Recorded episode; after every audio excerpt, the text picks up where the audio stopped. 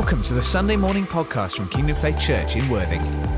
This message is by Colin Squires.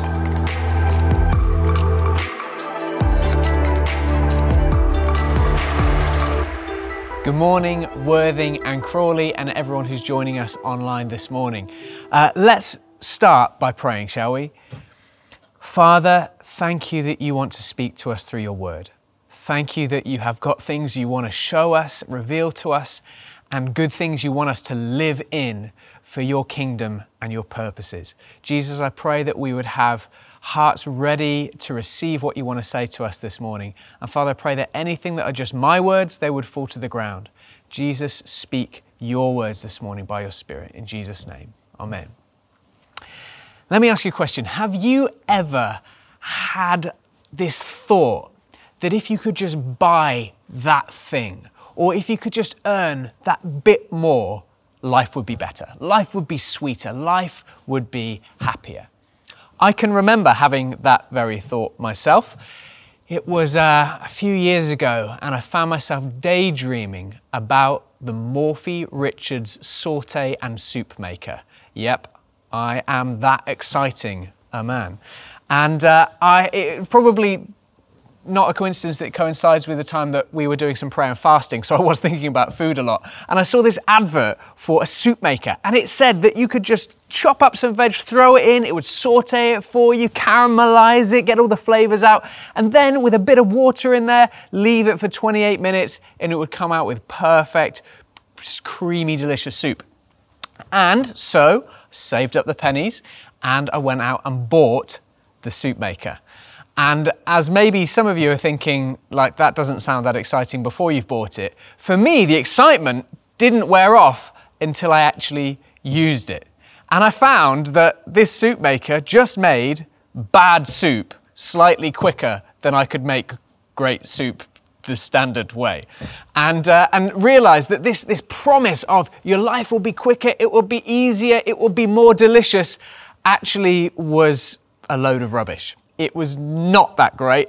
And of course, though I did use it a handful of times, it mostly lived at the back of a cupboard, gathering dust and sometimes mold if I hadn't quite cleaned it up particularly well. And actually, it ended up taking more of my time because there were so many little bits awkward to clean and wash up and dry, and you couldn't get that electric bit wet. It was actually worse than if I had never bought it in the first place. Now, I'm sure the mature Christians among you would never give in to impulse buying or buyer's remorse or going out for a bit of shopping just to make yourself feel better, a bit of retail therapy. Of course not. But most of us at some point have done that, where we've thought, this thing that we could buy, this will make my life better, only to find that it didn't really live up to expectations. In the 1950s, Fred Whitman, a wealthy San Franciscan, coined the phrase affluenza, that malaise that comes from having wealth but it not actually bringing you happiness, trying to chase after the dream of a bit more to satisfy and never really finding it. Jesus summed it up like this: life does not consist in an abundance of possessions. As disciples of Jesus, we're called to live like him, right? Of course. That's why we're starting over these next few weeks this series on stewarding. Now, I know what you're thinking, but Colin, haven't we over the last few weeks been talking about worship and about what God wants to do in our hearts and following him? Yes, absolutely, which is why we're talking about stewardship. Because Jesus knew that there was nothing that could more change the course of our hearts from a focus on God to a focus on anything else than money and possessions. For Jesus, this is all about the heart. In fact, he said, where your treasure is, there your heart will be also. Is our treasure, is our heart in worldly things and stuff and money, or is it on kingdom things? I like the way that Saint Augustine, one of the early church fathers, put it. He said this: God is always trying to give good things to us, but our hands are too full to receive them. If we want our hearts to be solely focused on Jesus and to give him space to do what he wants to do in and through us, we need to guard our hearts fiercely against the temptation to look for fulfillment in other things. We live, don't we know this, right? We live in a culture that is addicted to accumulation. In 1928, the American journalist Robert Quinlan described materialism like this: buying things we don't need with money we don't have to impress people we don't like. But even though we know this to be true, even though we know deep down that stuff won't satisfy us, we still buy more and more of it. In the West, we have just so much stuff. In 2018, Hiscox Insurance Company estimated that the average UK home has 47,000 items. Other estimates put this figure as high as 300,000. The average Brit currently owns 118 items of clothing, 26% unworn for at least a year. None of us, right? None of us have got that ski jacket in the back of the cupboard that we never wear. There are so many unworn or unused shoes in British households, just British households, that put heel to toe, they would go once around the world. That's 24,901 miles along the equator, or on average, 7 pairs of unwanted and unworn shoes per person. In the UK, one study found that children have on average 238 toys, but only play with 12 of them on a daily basis. Or in monetary terms, £7,000 worth of toys, but only play with £330 worth. 3.1% of the world's children live in America, but they own 40% of the toys consumed globally. The average American woman, I'm sorry I couldn't find a UK stat, but I imagine it would be likely to be very similar, owns 30 outfits, one for every day of the month. In 1930, that figure was just 9. And what did Jesus say? Life does not consist in an abundance of possessions. Now, I am painfully aware that we're in the midst of a cost of living crisis. And you might be saying, Colin, I am not thinking about what golf club could I buy next to satisfy me. I'm just thinking about how am I going to get food on the table and my rent paid on time. If that is you, I want to encourage you to please bear with me, because I believe that it's important that we look at this regardless. In part because I believe this might be part of God's solution to that problem.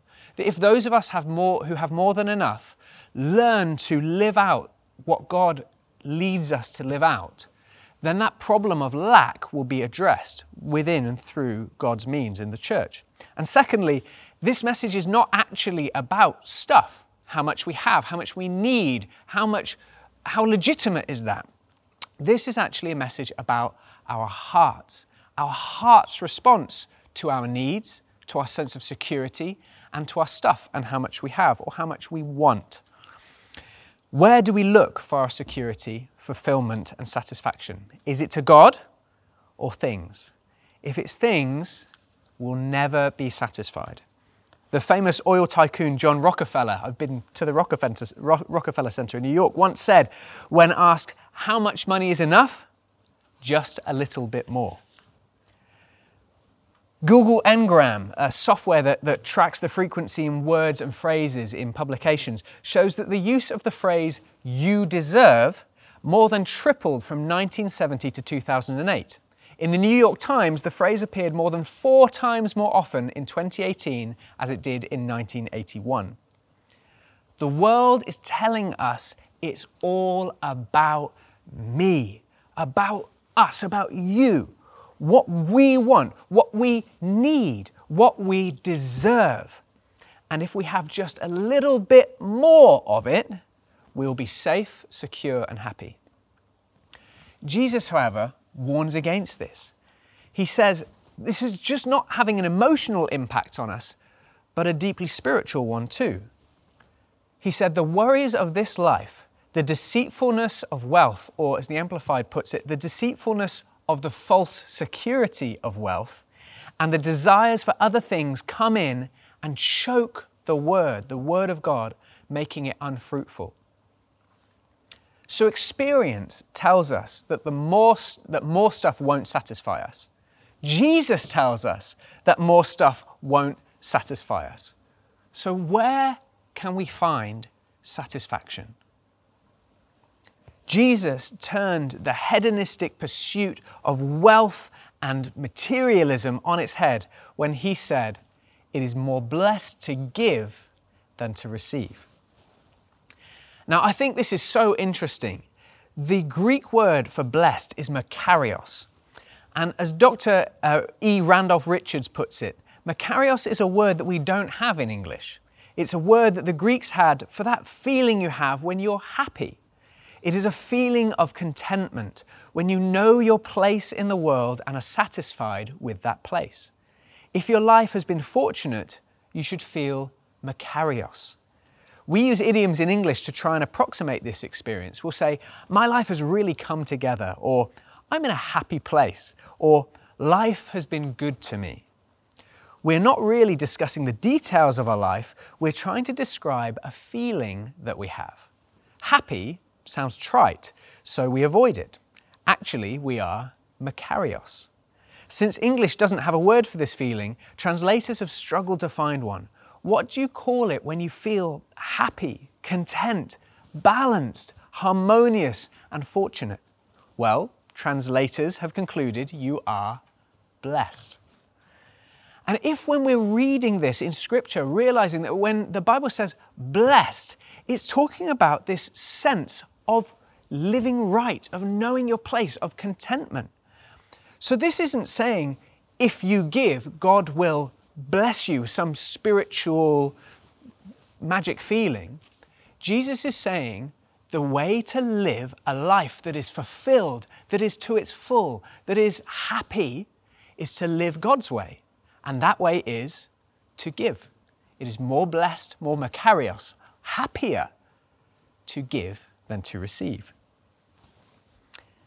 Jesus, of course, wants to bless us. He is good. He is so good. He's the Father, our Father, Heavenly Father, is a good Father who gives good gifts to his children. And sometimes he might want to bless us with those tickets to that football game, or with the new golf clubs, or the new car. And we praise God for those things. But the blessed life is a lifestyle where we are learning to give. We are happier when we give than when we get. Matthew 6:19-20, Jesus said, "Do not store up for yourselves treasures on earth, where moths and vermin destroy, and where thieves break in and steal. But store up for yourselves treasures in heaven, where moths and vermin do not destroy, and where thieves do not break in and steal." So we want to look then, if this is that secret to living this good life that is pleasing to God and living his way, that Jesus-following disciple life, what are these treasures in heaven and how do we store them up? Number one, most importantly, generosity. We probably know the story when the rich man came to Jesus, the rich ruler came to Jesus and was asking, what have I got to do to see heaven? What have I got to do to be saved? And Jesus says to him, sell everything you have and give to the poor, and you'll have treasures in heaven. There's that treasure in heaven phrase again. Now, sell everything here's a bit of a Greek study here, is in the aorist present active tense. Aorist active tense, which means that it's not a single one-off act, but a continuous and ongoing one. Jesus isn't saying that in order to follow him, this rich man must give everything away in one moment and be destitute and poor. He's saying you must now live a lifestyle that's not about seeking more and more wealth, but is about one that seeks to give, to be generous, to bless, to give away. It's a change in our heart and our motivation and our priorities. Not pursuing more and more wealth, but pursuing generosity, charity, and giving. If you've got your Bible, let's turn to 1 Timothy chapter 6, verses 5-19. To give you a bit of context here, the Apostle Paul is writing to Timothy. Timothy was leading the church in Ephesus at the time. And Paul is writing about these false teachers who, it says, think that godliness is a means to financial gain. In all likelihood, they were probably preaching just to get offerings, or they were telling people what they wanted to hear in order to ministry offerings and things like that. And they saw that this godliness, or form of godliness, was a means to financial gain. They were abusing their position. Maybe for us, an application of this might be the idea of the prosperity gospel, which, to take it to its kind of furthest conclusion, is to basically say, God, I'm just going to pray that you give me more money and stuff. Because you love me and you want to bless me, that's the whole of it. You just want to give me more. Now, God does love to lavish his goodness upon us. He does love to give. But the prosperity gospel kind of boils it down to just that. And there's so much more to the gospel and the good news of Jesus and the blessed life than just more stuff, as we shall see. Paul then contrasts this line that these people who thought that godliness was a means to financial gain by saying, but godliness with contentment is great gain. He's saying you don't need godliness to try and get more stuff. Just the godliness itself is the gain. That's what we should be seeking after. He goes on to say, for we brought nothing into the world and we can take nothing out of it. But if we have food and clothing, we'll be content with that. So godliness and contentment, or godliness with food and clothing, just meeting our needs, we'll be content with that. Now, I don't know about you, but I'm not sure how content with that I would be. Certainly living in Britain, if I had just food and clothing, for probably about 10 to 11 months of the year, I might also want to add shelter to that list. Otherwise, I'm going to be a little bit too cold. But even if we add shelter, food, clothing and shelter, we'd be content with that. Would you be content with that? I know that I would find that really difficult to be content with that. So how has Paul become content? If we were to turn over to Philippians chapter 4, he tells us, I have learned to be content, whatever the circumstances. I know what it is to be in need, and I know what it is to have plenty. I have learned the secret of being content in any and every situation, whether well-fed or hungry, whether living in plenty or in want. I can do everything through him who gives me strength. The secret then to contentment is the through him bit. In God, through Christ, putting God first. Jesus himself said, but seek first the kingdom of God and his righteousness. Put the God bit first, and all of the other stuff that we need will be added to us. We'll find that contentment in all that we need when we seek God first.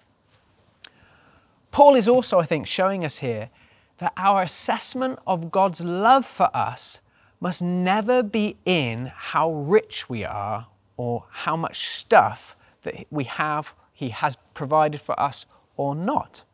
Otherwise you might think, well, if I've got £1 million in the bank, I'm blessed, I'm loved. But if I'm struggling to make ends meet, God's forgotten me.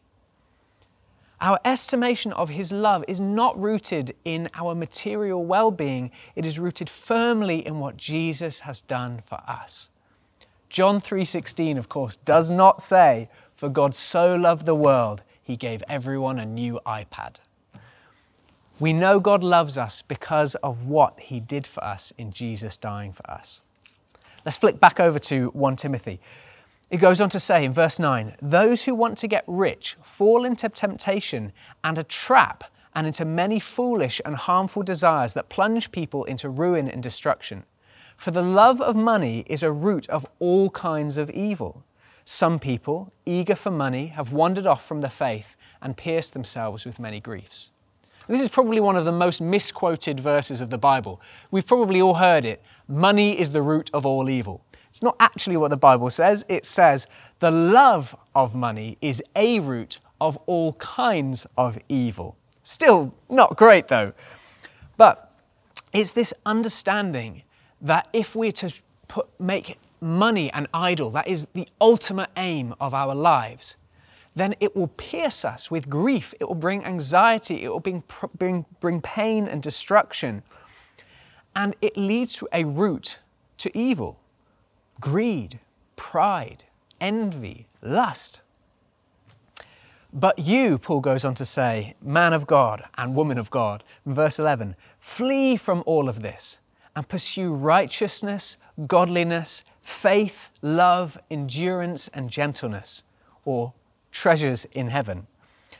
Fight the good fight of faith, Take hold of the eternal life to which you are called. Now, notice here it says, fight the good fight. This is not something that's going to come passively, where if we just live as a Christian long enough, we're just going to magically become wonderfully generous people. No, our hearts are deceitful above all things. Our heart will just keep seeking after the things of the world and our flesh. We have to fight against the culture, against what the devil's lies and temptations, and we pursue God and say, no, I want to actively see this change. This is what being a disciple is, being disciplined, self-disciplined, that fruit of the Holy Spirit, to pursue God and be transformed into His likeness. We're to flee this then. Paul then goes on, he then talks about what it means just to be in Christ and how all of this is part of living in Christ and honoring God. And then we move on to verse 17. He says, command those who are rich in this present world not to be arrogant, nor to put their hope in wealth, which is so uncertain, but to put their hope in God. Now, in the church in Ephesus, where Paul was writing to, there were lots of wealthy people, already in possession of gold and rank.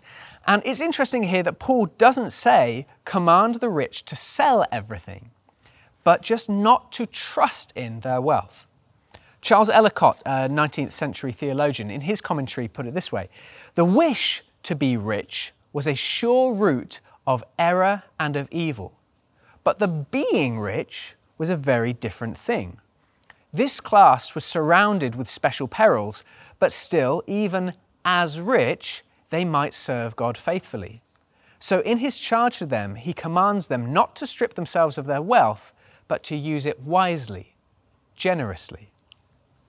It is, of course, about heart, our heart motivation. Let's read this. Read on from verse 17 again. Command those who are rich in this present world not to be arrogant, nor to put their hope in wealth, which is so uncertain, but to put their hope in God, who richly provides us with everything for our enjoyment. Command them to do good, to be rich in good deeds, and to be generous and willing to share.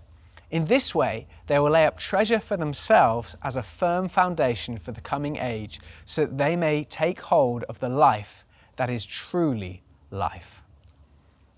So what can we learn from these verses about our attitudes and approaches to wealth, money, and materialism? Number one is not to be arrogant. Self-sufficiency, or an attitude of, I made it on my own, is a Western virtue, but it is not a biblical one. Biblically, our trust should be in God. 1 Corinthians 4:7 says, what do you have that God hasn't given you? And if everything that you have is from God, why boast as though it were not a gift? Our response should be, thank you, Lord, for everything that I have. It is all yours and you've given it to me. We are stewards, not really owners, of the things that we have. The second thing we can learn then is that money is uncertain. When the pandemic hit, Sir Richard Branson almost lost everything. Thanks to financial support from businesses and shareholders, he managed to keep the Virgin Group afloat, but still it cost him a staggering £1.5 billion personally. I don't know about you, I'm not sure I could afford to quite lose £1.5 billion. But we can trust that though money is uncertain, God is certain. We can trust that He will certainly provide for us everything that we need. We can put our hope and our trust in Him. The third thing we learn is that God is not a killjoy. He is so kind and so good and generous and has given us so much. He lavishly blesses us and gives to us. And it is for, it says here, our enjoyment. Our attitude then to what we do have should be thanksgiving. This verse is not saying we need to be miserable in order to follow God. We need to be poor, we need to be cold and shivering and hungry to follow God. That is not what it says. God has blessed us with so much for our enjoyment. But here's the key. If what we have leads us to just want more, our heart is being enslaved to mammon, to this spirit of have more money, more will satisfy you. However, if the things that God has blessed us with, we don't see as our own, but as God's good gifts to us, They inspire us to turn our attention and our praise back to Him. We can say, "Thank you, Jesus, that you have blessed me." And the fourth thing that we understand from these verses, that we can store up treasure in heaven through doing good and being generous. We're going to look more about that treasure in heaven bit to come. But more on generosity and on our response to this later. But briefly, Paul here, you may have noticed, was addressing those who are rich in this present age. Now, since rich doesn't come with a number attached, it's easy to always to think of this as being someone else. I don't know about you, but I certainly don't consider myself as a rich man. I wouldn't say that I am rich by any stretch of the imagination. But if we were to take 100 people here and line them up, representing everybody in the world, where do you think you would be? 70th? 60th? 50th? Where do you think you might be out of the 100 people representing all of the wealth in the whole world? To put a bit of perspective on this, if you earn the average UK income each year, you would be between the second and third person of that 100. The second to third wealthiest person in the world if you earn the average UK income. If your income is lower, then even if you're on minimum wage, you're still in the top 15. If you have a car, a roof over your head, maybe a smartphone, we're likely to be in the top single figures in the world in this present age. Now, I'm not trying to say, so therefore if you're struggling financially or things are really difficult at the moment, get over it, you're second in the world overall. That is not what I'm trying to say at all. What I'm trying to say is that though those needs are legitimate, it's important that we realize that this isn't God talking to someone else, He's talking to us. Who in this present age are the rich? We are. If you'd like to see where you rank individually or as a family, you can head over to www.givingwhatwecan.org and see if you put in your income, where do I fit in with the world? And what would happen in the world if I gave away a little bit more of my income? So what might our response be? What can we do to direct our hearts away from the world and this idea of getting more and more and more and just trying to find satisfaction that will never come, and more towards Jesus? How do we direct our heart from seeking to build up treasure on earth to treasure in heaven? And I wanted to make this really practical today, that this isn't just a prayer response in a moment with thank you, Jesus, oh, that's great, and then we go about living our lives the same way. But this changes the way that we budget, the way that we shop, the way that we live, the way we give. And so this is going to be, a response to this message is going to be more than right now. This is going to be in the coming days and weeks and months, and even become a lifestyle as we seek to live this way, seeking after God and His goodness for the rest of our lives. So what can we do then? Number one, practice gratitude. Could we decide to step off the treadmill of the world of needing to buy more, have more, store up more, and a desire for what we don't have, and move towards simplicity, satisfaction, and thankfulness for what we do have? Hebrews 13:5 says, "Keep your lives free from the love of money and be content with what you have, because God has said, 'Never will I leave you, never will I forsake you.'" The second thing might be live simpler with less.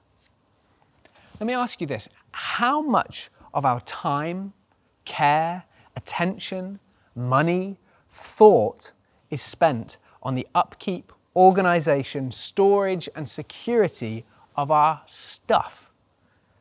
Could we free up time, headspace, money, and spiritual real estate in our souls by getting rid of some of the things that we don't need? Now, this, by the way, is not about replacing one idol with another, of not replacing this idol of materialism with an idol of minimalism, of a pride in our asceticism, of, hey, everyone, look at me, and look how I've managed to get rid of everything, and I live so minimalistically. Of course, that's not going to be very helpful. Narrow is the road that Jesus wants to walk on, and on one side is materialism, on one side is that sort of prideful minimalism. We want to walk down the middle of it, down that narrow road, following after Jesus. But could we go on a journey of decluttering, of sorting out the stuff that we actually need or is beautiful or inspires us to worship or takes us towards God, and get rid of some of the stuff that just takes up space and time in our hearts and our souls? What would it look like for you, as maybe an individual, as a family, to go through your home room by room? Maybe start with an easy room that's not got too much stuff in it, and work out what you actually need, what you see is beautiful and stirs up thankfulness, and look at giving the rest away, or selling it, or donating it to charity. Oxfam said an average bag of donated stuff like clothes, books, music, DVDs and homewares can raise enough money to help 2 vulnerable families buy desperately needed food in an emergency, or buy 5 buckets specially designed to keep water clean and disease-free. Kate and I have been doing this for a while now in our home, trying to just get rid of the stuff we don't need. And it's been really great on one side, just it's been freeing up heart space and head space. But also it's been startling to realize just how much stuff we have we didn't know we had. And we would say we're probably fairly minimalistic. We like to live a fairly simple life. And yet we have so much stuff. So we've been giving it away, we've been selling it, we've been donating it to charity, just clearing out and then just finding there's more and more and more. This is a response of weeks, I think, if not months. But those boxes that we've got in the loft, that we brought to the new place from the old place and we've never unpacked, why do we hold on to some of this stuff? So choose a room. I would encourage you to go through it, find the things that you have, and ask God, God, is this something I need? Or is this something I can give away or bless somebody with? And by need, it might be, this thing just inspires me, it's beautiful, I'm thankful for it, it's great, it's got sentimental value. Those are all legitimate, those are all really, really, really important things as well to consider. But if there's something you're not sure about, maybe bag it up and put it somewhere else, out of sight, out of mind for a couple of months, and then come back to it. We're not living about our stuff, thinking, what more do I need to fill up my storehouses all the more? I want to ask you, where might you start in this clear out? What would be the hardest room to do that in, and why? How do you think you would feel getting rid of the things that you don't really need? And what effect do you think it could have on you emotionally and spiritually if you were to have a bit of a clear out? Incidentally, psychologists have found that the more clutter you have in your house, the worse you sleep. Interesting correlation there. Third thing is limiting ourselves. Self-discipline, which is a fruit of the Spirit. Avoiding getting more unnecessary stuff to have to clear out at some point in the future. When you see something you want, could you ask God if it's going to be a good thing for you to have at this time? Could you create space between seeing the thing that you want and when you actually buy it, avoiding impulse decisions? Things like Black Friday, stuff like that, deals, and actually thinking, is this something I need right now? Give yourself 72 hours or a week before you decide to actually part with cash. You might want to consider accountability in spending over a certain amount, maybe whatever that might be for you. That might be in your small group or with your prayer triplet to say, hey, I'm thinking of spending this money. Do you think this is wise? Just help me make that decision. Share that decision making with people that you trust. Plan your shopping trips. If it's not on the list, don't buy it. This is that self-discipline of, remember, fight the good fight. You might think, this sounds a bit severe, Colin, but we need to do these things to train ourselves to pursue heavenly riches and not to just stay on this treadmill of more stuff. Do you spend time scrolling through Pinterest or Facebook or Instagram? If I had those sunglasses, if I had that t-shirt, if I was on that holiday, I would be happy. Maybe it's time to fast a bit from those things and give yourself some space to look at the life that God is calling you to live, rather than the lie of the life that other people are living through social media. And lastly, recommend be careful of collections. Wanting to complete the collection is a big reason to spend more money than you would normally, just because you need that one missing piece, which can be a bit of a microcosm of the desire to find that missing piece in our lives as a whole. Fourthly then, tithing. Tithing is like a safety valve for our souls that God has put in place for our good, that can help release the pressure to put all our attention and trust in ourselves. Instead of I deserve, it points our hearts to God deserves. We're going to look at tithing in much more depth next week. Fifth is repentance. To just come and say, God, forgive me for putting this thing first as ultimate, as an idol. Jesus, I want to tear this thing down, this thinking that has raised itself up against the knowledge of God. Tear it down, and Jesus, I come back to you, seeking your way as your disciple, your apprentice, seeking the life that you've called me to live. And lastly then, storing up real treasure. R. Kent Hughes put it this way in his book, Disciplines of a Godly Man. The key to liberation from the power of materialism is not an exodus from culture, abandoning Wall Street or leaving the wealth of the nation to others, but the grace of giving. Givers for God disarm the power of money. They invite God's grace to flow through them. God calls us to generosity. And we can be generous in many ways. We can be generous with our time, with our stuff, with our finances, with our home. You know, we've spent the first few couple of months of this year talking about sharing our lives, our faith, and sharing Jesus with others. Can we do this practically through generosity, opening our homes and our wallets to others? Could you open maybe a new bank account as a blessing fund? Cancelling a TV subscription or that gym subscription that you never use or whatever it might be, and instead putting the money in a fund, not to save up for a holiday or for a rainy day for ourselves, but to save up so that when someone comes across our path that has a need, we go, yeah, I've got the money there that I've been saving to supply for that need. Generosity is a spiritual discipline. It's not just something that we can do when we feel like it, or even sometimes when we have the means. It's something God causes us to live. We read about the widow who put all that she had in her, the widow's mite, into the offering, giving all that she had. Generosity is not about amount. It's not even about how much it costs us. It's a lifestyle of discipline, of just choosing to do it day in, day out. Could you perhaps pray as a family or as an individual about who you could give to? Or maybe a missionary that you could support, or a charity you could donate to? Is there someone in a church that you could bless? Once we understand that God calls us as stewards and not owners of our stuff, that He truly is the owner of everything we have, and for our lives to belong to Him, then it becomes much easier to live with open hands and to be generous people. When we own our stuff, we live with clenched fists. But when we know it's God's anyway, we live with open hands. We want to be able to answer this age-old question, do we own our things or do our things own us? With an answer. People whose treasure is in heaven cannot be owned by their possessions. Let's just pray. Jesus, thank you that you're making us a giving people. Teach us how to live like you, the life that you have got for us. Jesus, to sacrifice and lay down everything that we have for you and your kingdom, to seek your kingdom first and for everything else to come after that. Jesus, help make us a generous people that meet one another's needs.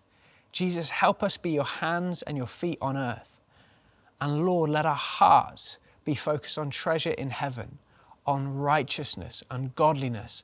And thank you, Jesus, that as we do, as we live that way, we find that we are blessed, we're content, we're happy.